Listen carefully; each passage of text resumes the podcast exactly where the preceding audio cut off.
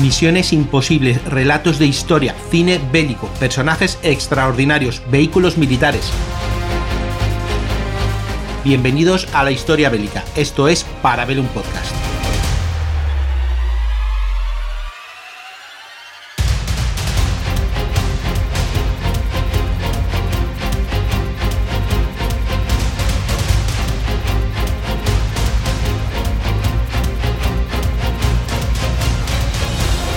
Buenas amigos y amigas de la factoría Casus Belli. Hoy vamos a tratar un podcast un poquito espinoso y bueno, un poquito que forma parte de la historia oscura de la Unión Soviética o también como os digo muchas veces hay que plantearlo en el momento de la época y la situación, con lo cual a lo mejor lo que vemos hoy mal en aquel momento era perfecto. Os voy a hablar de la Orden 227 del Comisario del Pueblo para la Defensa de la Unión Soviética. Y lo primero que empezar es leerosla, así que disculparme estos minutos iniciales, que son de lectura textual de esta famosa orden, fechada en Moscú el 28 de julio de 1942. Importante la fecha. El enemigo envía cada vez más y más recursos al frente y a pesar de sus pérdidas cada vez penetra más profundamente en la Unión Soviética. Captura nuevas regiones, devasta y saquea nuestras ciudades y pueblos, viola y mata a la gente de la Unión Soviética. La lucha sigue en el área de Voronezh, en el Dom, en el sur de Rusia, a las puertas del norte del Cáucaso. Los invasores alemanes se dirigen a Stalingrado, al Volga, y quieren capturar Kubán y el Cáucaso Norte con su petróleo y sus riquezas a cualquier precio. El enemigo ya ha capturado Borislovgrad, Staroles, Rosok, Kumpanís, Maluiki, Novoreshak, Rostov del Don y la mitad de Voronezh. Algunas unidades del Frente Sur, mientras, siguiendo a los propagadores del pánico, han abandonado Rostov y Novarech sin resistencia y sin órdenes de Moscú, cubriendo sus banderas de vergüenza. La gente de nuestro país que ama y respeta al ejército rojo está empezando a ser defraudada y a perder la fe en el ejército rojo. Y muchos de ellos maldicen al ejército que huye hacia el este y dejando la población bajo el yugo alemán. Algunas personas imprudentes se consuelan con el argumento de que podemos continuar la retirada al este, tenemos inmensos territorios, mucha tierra y mucha gente que siempre tendremos abundancia de pan. Con estos argumentos intentan justificar su vergonzoso comportamiento en el frente. Pero todos estos argumentos son totalmente falsos, falsos y trabajan a favor del enemigo. Cada comandante, cada soldado y oficial político tienen que comprender que nuestros recursos no son infinitos. El territorio de la Unión Soviética no es un desierto, está el pueblo, obreros, campesinos, intelectuales, nuestros padres y madres, esposas, hermanos, niños. Hay territorio de la Unión Soviética capturado por el enemigo que anhela capturar el pan y los recursos para su ejército y su pueblo, hierro y combustible para las industrias, fábricas y plantas que proporcionarán al ejército las armas y las municiones, y también las vías férreas con la pérdida de Ucrania, Bielorrusia, el Báltico y la cuenca del Donés y otras áreas, hemos perdido inmensos territorios con sus habitantes. Provisiones, metales, plantas y factorías. Ya no somos superiores en recursos humanos y alimentarios. La continua retirada nos destruirá, y como nosotros, a la madre patria. Cada nuevo pedazo del territorio que perdemos fortalecerá a nuestro enemigo y debilitará a nuestras defensas, las defensas de la madre patria. Esto es porque nosotros tenemos que erradicar la convicción de que podemos retirarnos indefinidamente, que tenemos mucho territorio, que nuestro país es grande y rico, que tenemos mucha población y que siempre tendremos bastantes alimentos. Estas convicciones son falsas y dañinas, nos debilitan y fortalecen al enemigo. Si no dejamos de retirarnos, nos quedaremos sin alimentos, sin combustible, sin metales, sin las materias primas, sin las fábricas, sin plantas, sin vías férreas. La conclusión es que es hora de detener la retirada. Ni un paso atrás. Este debe ser Ahora nuestro eslogan desde ahora. Debemos defender cada punto, cada metro de tierra soviética obstinadamente, hasta la última gota de sangre, aferrarnos a cada pedazo de tierra y defenderlo tanto tiempo como sea posible. Nuestra madre patria está pasando por tiempos difíciles. Debemos detener, hacer retroceder y destruir al enemigo a cualquier precio. Los alemanes no son tan fuertes como los propaladores del pánico dicen. Ellos están empleando sus fuerzas al límite. Resistir su empuje ahora significa asegurar la victoria en el futuro. ¿Podemos aguantar y hacer retroceder al enemigo al oeste? Sí. Podemos, porque nuestras plantas y fábricas en la retaguardia están trabajando a la perfección y proporcionando a nuestro ejército cada vez más tanques, aviones, artillería y morteros. ¿Qué nos falta entonces? Nos falta orden y disciplina en las compañías, regimientos y divisiones, en las unidades de tanque, en los escuadrones de la Fuerza Aérea. Esta es nuestra mayor desventaja. Ahora tenemos que introducir el orden y la disciplina más estricta de nuestro ejército si queremos salvar la situación y defender nuestra patria. Ya no podemos tolerar a comandantes, comisarios y oficiales políticos cuyas unidades abandonan las defensas. Ya no podemos tolerar el hecho de que los comandantes, comisarios y oficiales políticos permitan a los cobardes huir del campo de batalla propagando el pánico y abriendo paso al enemigo. Los propagadores del pánico los cobardes serán exterminados en el sitio. Desde ahora, la férrea ley para cada oficial, soldado y oficial político debe ser ni un paso atrás, sin órdenes superiores. Los jefes de las compañías, los batallones, regimientos y divisiones, así como los comisarios y oficiales políticos que se retiren sin órdenes superiores, serán considerados traidores a la patria y como tales serán tratados. Esto es lo que pide la patria. El cumplimiento de esta orden es defender nuestro país, salvar nuestra madre patria, destruir y vencer al enemigo odiado. Tras su retirada invernal bajo la presión del ejército rojo, cuando la moral y la disciplina se desplomaron en las tropas alemanes, los alemanes tomaron medidas estrictas que les dieron buenos resultados. Formaron cien compañías disciplinarias con los soldados que rompieron la disciplina debido a la cobardía o inestabilidad, y los desplegaron en las secciones más peligrosas del frente para que con su sangre purguen sus faltas. También formaron unos diez batallones disciplinarios con oficiales que habían roto la disciplina por cobardía e inestabilidad, privados de sus condecoraciones y los han puesto en secciones aún más peligrosos para que purguen con sangre sus faltas. Por último, formaron unidades especiales tras las unidades de combate con órdenes de ejecutar a quienes se retiraran sin órdenes o propagar el pánico. Sabemos que estas medidas fueron eficaces y ahora las tropas alemanas luchan mejor ese invierno. Vemos que las tropas alemanes tienen buena disciplina, aunque no tienen la sagrada misión de proteger la madre patria. Solo tiene una meta, conquistar una tierra extraña. Nuestras tropas, teniendo que defender la madre patria, no tienen esa disciplina y por eso son derrotadas. No debemos aprender esta lección de nuestro enemigo, cuando nuestros antepasados aprendieron de nuestros enemigos en el pasado y superaron a sus enemigos. Yo pienso que sí debemos. El Supremo Comandante del Ejército Rojo ordena 1. Los consejos militares de los frentes y sus comandantes en jefe deben, en todas las circunstancias decididamente, erradicar la actitud derrotista en las tropas y con mano férrea evitar cualquier propaganda sobre que podemos y debemos continuar la retirada al este, y que esta retirada no será perjudicial. En todas las circunstancias, relevar a los oficiales que permiten a las tropas retirarse sin autorización del comandante del frente y enviarlos a la Stavka para ser sometidos a consejo de guerra. Crear en cada frente de uno a tres, dependiendo de la situación, batallones penales formados por 800 soldados, a los que deben enviarse los comandantes y oficiales políticos de todas las armas que hayan roto la disciplina por cobardía o inestabilidad estos batallones deben situarse en las secciones más expuestas de un frente, dándoles así una oportunidad de redimir sus crímenes contra la madre patria con su sangre. 2.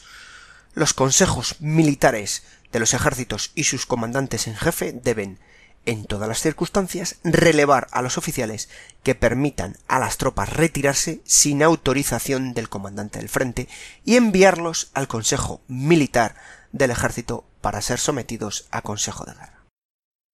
Formar de 3 a 5 unidades formadas por 200 integrantes de guardias bien armados y desplegarlos en la retaguardia de las divisiones poco fiables para ejecutar en el sitio a quienes propaguen el pánico y a los cobardes en caso de pánico o de retirada caótica, dándoles una oportunidad así a los soldados fieles para hacer su deber ante la madre patria. Formar de 5 a 10 compañías disciplinarias de 150 a 200 integrantes, donde deben enviarse a los sociales y soldados que han roto la disciplina por cobardía o inestabilidad. Estas unidades deben desplegarse en los sectores más difíciles del frente, dándoles una oportunidad de purgar sus crímenes contra la patria con su sangre. 3. Los comandantes y comisarios de la división. En todas las circunstancias, relevar a los oficiales de los regimientos y batallones que permitan a las tropas retiradas retirarse sin autorización del comandante del frente, privarlos de sus condecoraciones y enviarlos al Consejo Militar del Ejército para ser sometidos a Consejo de Guerra. Proporcionar toda la ayuda y apoyo posible a las unidades de guardias del ejército en su trabajo de fortalecer la disciplina y el orden en las unidades. Esta orden debe ser leída en alto en todas las compañías, escuadrones, baterías, escuadrillas y estados mayores. El comisario del Pueblo para la Defensa, Joseph Stalin. Ahora imaginaros las afueras de una ciudad eh, soviética, vamos a partir de Stalingrado, por ejemplo, en el cual tenemos a los soldados del Ejército Rojo que esperan al enemigo, a los alemanes, junto a rumanos y demás unidades, que se acerquen a la ciudad. De repente empiezan a notar balas cerca de sus oídos. Y ellos solo son 50 soldados, y los alemanes se acercan a cientos. Así que es una avalancha alemana y ya no importa nada. Hay que defender la madre patria rusa. Así que los soldados rusos empiezan a disparar de modo continuo a los soldados vestidos de grises. Esos alemanes, a esos fantasmas. Pero los alemanes son demasiados. Y pronto ese ataque se vuelve inútil. Así que es tal el ataque alemán a un solo grito que la orden de retroceder empieza a funcionar entre todos los soldados rusos y soviéticos, perdón. Así que eh, de pronto se dan media vuelta y empiezan a correr. Es una cuestión de lógica quieren salvar sus vidas. Y de repente una voz de un comisario político salza y salta. Ni un solo paso atrás. Stalin lo ordena, no es retirada. Y acto seguido da la señal a un soldado que está a su lado y ordena disparar con una ametralladora a sus propios compañeros de armas. Así quedan atrapados entre los alemanes y entre los propios soldados soviéticos. Esto, amigos, que os cuento, es la aplicación de la Orden 227 de Stalin, en la que se establecía que todo soldado que retrocediera en el campo de batalla sería acribillado por sus oficiales amigos sin juicio previo alguno. Una orden sencilla, clarita, vamos, os la he leído, la he leído con un tono un poquito más rimbombante, más serio e incluso intimidatorio, pero la orden es sencilla. Si echas para atrás, eres un traidor hay que luchar hasta la muerte por la patria sin retroceder, o de lo contrario morirás como un cobarde y un traidor. La verdad, y planteándonos ya históricamente cómo se llega a Stalin a esta orden, qué provoca. Habéis visto que estamos en Casus Belli, sacando toda la guerra eh, del frente oriental, Stalingrado y demás. Y es que la invasión de la Unión Soviética en el año 1941 por parte de los alemanes con esa intención de conseguir eh, pues todas las grandes riquezas y sobre todo el petróleo, los yacimientos de petróleos en la zona del Cáucaso, pues eh, esa invasión, esa operación Barbarroja que pilla por sorpresa, que acaba prácticamente con la aniquilación de parte del ejército soviético en poco tiempo, se destruyen más de 1800 aviones soviéticos en los primeros días. Eso sin contar el avance inconmensurable de las tropas. Ya sabéis, lo hemos contado, los alemanes tenían miedo al al invierno ruso y, querían llegar cuanto antes. Sin embargo, este, esta gran colaborador de los rusos eh, y de los soviéticos, como fue el invierno, paró decididamente a los alemanes. Sin embargo, Hitler tenía un antojo en mente, ya lo sabéis, que era Stalingrado. Además de conseguir el Cáucaso, quería conseguir Stalingrado. Es que los soviéticos tenían resguardada la ciudad de Moscú y un parte desprotegido el sur, lo que facilitó el avance alemán por la zona sur. Además, también esa estrategia que tenían los alemanes de avanzar lo más rápidamente. Llegamos a Stalingrado y ahí Stalin decidió que se había cansado, se había hartado de esa política de, de recular, de echar hacia atrás. Así que cambió la estrategia. Sobre todo cuando había amenazado sus fuentes petroleras de petróleo en el Cáucaso y que la moral de sus tropas empezaba a bajar, ya era un voz populi el avance inexorable de los alemanes, y es cuando surge esa orden 227. Por cierto, eh, por insistencia de Stalin, no se envió la orden a la imprenta para su difusión generalizada entre los soldados, sino que en lugar de ello lo que hizo fue transmitirla de boca en boca a todos los hombres y mujeres del ejército para causar un mayor impacto.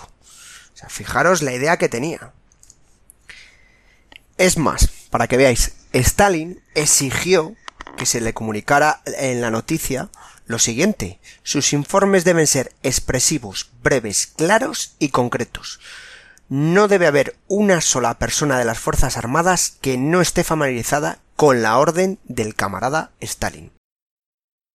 Y es que esa orden ya os digo, del 28 de julio de 1942, y que os comentaba al principio que os había leído, ¿no? El enemigo envía cada día más efectivos al frente y sin consideración alguna hacia las bajas, avance hacia el interior de la Unión Soviética, apoderándose de nuevos territorios, devastando y saqueando nuestros pueblos, violando, asesinando y robando al pueblo soviético. El invasor se dirige a Stalingrado y está dispuesto a pagar el precio que sea preciso por hacerse con el Cáucaso Norte, por su abundancia de petróleo y trigo. Claro, vuelve a insistir, habéis visto cómo el factor miedo está amedrentando, ¿vale? Y en esta orden indica la necesidad de que el retroceder implicaba que no solo se abandonan los camaradas en el campo de batalla, sino que también estás dejando a tus padres, a tu madre, a tu esposa, a tus hijos, a tus hermanos, hasta tal punto que en Stalingrado no se evacuaron a los civiles, así que estaban destinados también a caer bajo las bombas y armas de los alemanes. Y es que había gente, eh, soviéticos, que, que señalaban la necesidad de seguir retrocediendo hacia el este, ya que el territorio era muy amplio, la población, trigo, en fin, alimentación, y dejarles avanzar hacia el interior a los alemanes para luego rodearles. ¿Qué ocurría? Que los territorios ocupados por los alemanes eran los más ricos en la zona agrícola, toda esa zona Ucrania, Bielorrusia, se habían quedado con eh, zonas donde había acero, había fábricas de armas, vías férreas, eh, además de lo que os decía a nivel también de ganado, con lo cual eh, para los soviéticos era prácticamente que estaban fortaleciendo a los alemanes y debilitándose ellos al cederles territorio. Por lo cual, Stalin se obsesionó con acabar con esas voces, esas ideas y esa corriente que partía o que exigía el, retrocederse para poder atacar. Para eso, la famosa frase y consigna de ni un paso atrás, esa consigna del ejército rojo, que sería vital a partir de ese momento hasta el final de la guerra.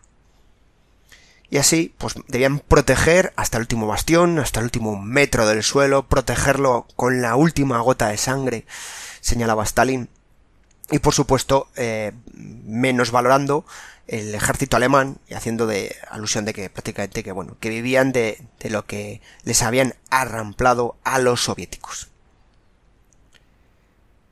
Eh, Curiosamente, entre los soviéticos y los soldados y demás, cuando los comandantes empezaron a leer estas órdenes, eh, la gente, las reacciones que se quedaban rígidos, se quedaban blancos. Dice, porque una cosa es eh, que te hagan una arenga insistiendo en el sacrificio, la lucha, y otra, tener que realizarlo como una característica del ejército rojo. Hasta tal punto que Stalin incidía en la necesidad de eliminar a cualquiera, a cualquiera, insisto, que, incluidos oficiales y mandos, que cediese un simple centímetro al ejército alemán. Y es que esto regía para todos, oficiales, comisarios, soldados, independientemente de compañía, batallón, regimiento, división, etc., que serían ejecutados por traición a la patria y serían tratados como tal, como os decía antes. ¿Qué suponía esto de ser tratado como tal? Pues que si te atrapaban vivo, dependiendo también de tu grado, porque aquí esto no ha cambiado ni cambiará nunca, que el grado es importante, los altos mandos eran arrestados y enviados a una comandancia y se les hacía un consejo de guerra. Aunque prácticamente la muerte era casi segura al ser condenados, si tenían cierta posibilidad de sobrevivir, si tenían buena influencia, una, habían tenido buenos, una buena hoja que acabarían mandándole a lo mejor a otra sección.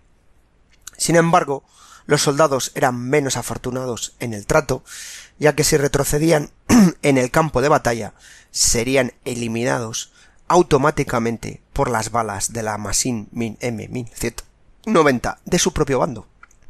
Esa imagen de tú avanzas y detrás tienes uno que en vez de darte apoyo se está encargando de limpiarte si haces algo que sea poco fiable. Ya os digo que la orden era muy clara, ejecutar a derrotistas y cobardes en caso de retirada desordenada, para que así nuestros fieles tengan la oportunidad de deber cumplir con su deber ante la patria. Además, los oficiales y comisarios políticos debían ayudar a los verdugos a ejecutar las matanzas, es decir, que tenían que sacar sus pistolas y matar a los que la ametralladora no había alcanzado, o rematar a los que estaban heridos. Con lo cual, la muerte parece ser que lo peor que le podía ocurrir a un soldado, sin embargo, no era lo peor, porque si cometían un acto de cobardía, también establecía que podían ser enviados, según la Orden 227, a los batallones penales. Y estos grupos, ya sabéis, están comandados y compuestos por los que eran considerados traidores a la patria, que no, que no habían caído frente al fuego enemigo. A esto se les ubicaba, por supuesto, en la primera línea de batalla, en los sitios y lugares más peligrosos, para que pagasen por sus supuestos pecados contra la patria. Por supuesto, esta medida se aplicaba también para oficiales y soldados, pero como insisto, no es lo mismo ser oficial que ser un soldado raso. Y es que, a pesar de que la Unión Soviética, como buen país eh, socialista, tenía una serie de clases mm, en base a la cobardía y así se establecieron batallones específicos para soldados, suboficiales, oficiales y comisarios. Pero todos coincidían en una cosa, el mismo destino. Estos batallones acababan situándose en las secciones más peligrosas del frente. Y os digo, para redimir con sangre los crímenes cometidos contra la patria. Lo curioso es que estos batallones eran una copia prácticamente de los batallones de castigo alemanes, que tenían grupos de asesinos para eliminar a los judíos. También Stalin menciona que a causa de los traidores y cobardes, la Unión está, la Unión Soviética estaba perdiendo la guerra, y por eso merecían la muerte. O sea, para que veáis hasta qué punto Stalin a estos batallones los consideraba como lo peor de lo peor de lo peor. En total, unos 422.700 hombres fueron muertos en misiones suicidas o en los Gulag, donde espiarían con su sangre los crímenes que habían cometido ante la patria. Y aquí tenemos a una de las organizaciones soviéticas que más miedo daba, la NKVD. Ya sabéis que ellos establecían lo siguiente, es muy difícil descubrir a un espía fascista experimentado. Requiere mucha inteligencia y un buen ojo. Un soldado de la NKVD debe ser muy agudo y conocer las reglas especiales de este juego. La prensa publica mucho sobre las atrocidades de los alemanes, lo cual es necesario, pero es también importante hacer que nuestros soldados odien a los traidores. Así que como veis, también estos hacían una prensa contra su propia gente. Cada vez que Stalin se enteraba de que había militares que desertaba, decían han olvidado la orden que di a la Stavka. Esta orden decía que quien desertara del campo de batalla o se rindiera ante los alemanes era considerado un traidor, y que no solo sería castigado el desertor, sino también toda su familia. Y esto es importante, amigos. Aquella orden era la 270, que fue emitida en agosto del 41, casi un año antes de que la famosa orden 227, que es el objeto de este podcast y planteaba que la familia de los traidores sería castigada y enviada a Siberia a trabajos forzados. Con lo cual, imagínate que eres un soldado soviético, o un oficial, o un suboficial, estás en Stalingrado, rodeado por alemanes, prácticamente tu muerte es más que seguro, avanzando los Panzer hacia ti, y tienes muy poca comida, apenas armas para disponer, atacar, y decides que, bueno, voy a sobrevivir, para mañana poder atacar. Y cuando te das marcha hacia atrás para conseguir armas, munición, lo que tienes es una ametralladora Maxine, un comisario político como loco, que te apunta simplemente porque has mirado hacia atrás. La verdad sea dicha, a los alemanes les sorprendía el poco valor e importancia que le daban a la vida de los soldados soviéticos por parte de sus oficiales, quienes mandaban pues en oleadas continuas casi a misiones suicidas y con un rifle en la mano tiene que combatir ante tanques, ametralladoras, artillerías, junto a la infantería alemana y muchas veces simplemente les mandaban el fusil y el otro llevaba la munición. O sea, mm, eh, la verdad es que en ningún otro campo de batalla dentro de la Unión Soviética la orden de Stalin ni un paso atrás se aplicó más que en la ciudad de Stalingrado. Posiblemente, ya sabéis, una de las batallas más encarnizadas durante la Segunda Guerra Mundial, una batalla urbana de lo más duro que hay. Curiosamente, la orden 227 eh, sería publicada en 1988, impresa en el contexto este de la política de apertura del Glasnost famoso a más de casi 40 años finalizar la Segunda Guerra Mundial. Esta orden sería juzgada como cruel por una población, bueno, que había vivido la época soviética. Incluso la generación posterior miraría con muy malos ojos esa antigua orden. Sin embargo, os he dicho al principio del podcast que hay que valorar las cosas en el momento. En el 42 la mayoría lo interpretó como una reafirmación de las eh, normas vigentes. Y había una ley no escrita del cual los cobardes y los desertores serían candidatos a recibir una bala con o sin tribunal. Así que desde ese punto de vista, para los soviéticos no estaba tan mal visto esta orden 227. Sin más, espero que hayan disfrutado de este pequeño podcast que habla de este momento oscuro en la historia soviética. Y bueno, insisto, hay que mirarlo en el momento que tiene lugar. Cuídense y cuiden de los suyos. Hasta aquí un podcast, un programa semanal de la factoría Casus Belli, producido y editado por Podfactory puedes escucharnos en las principales plataformas de podcast y puedes seguirnos en Instagram y en Twitter o ponerte en contacto con nosotros en parabellum.podfactory.es. Suscríbete para no perderte ni un episodio. Tema musical The Witch Hunters de Gregoire Lur bajo licencia Creative Commons. Te espero el lunes que viene en un nuevo Parabellum.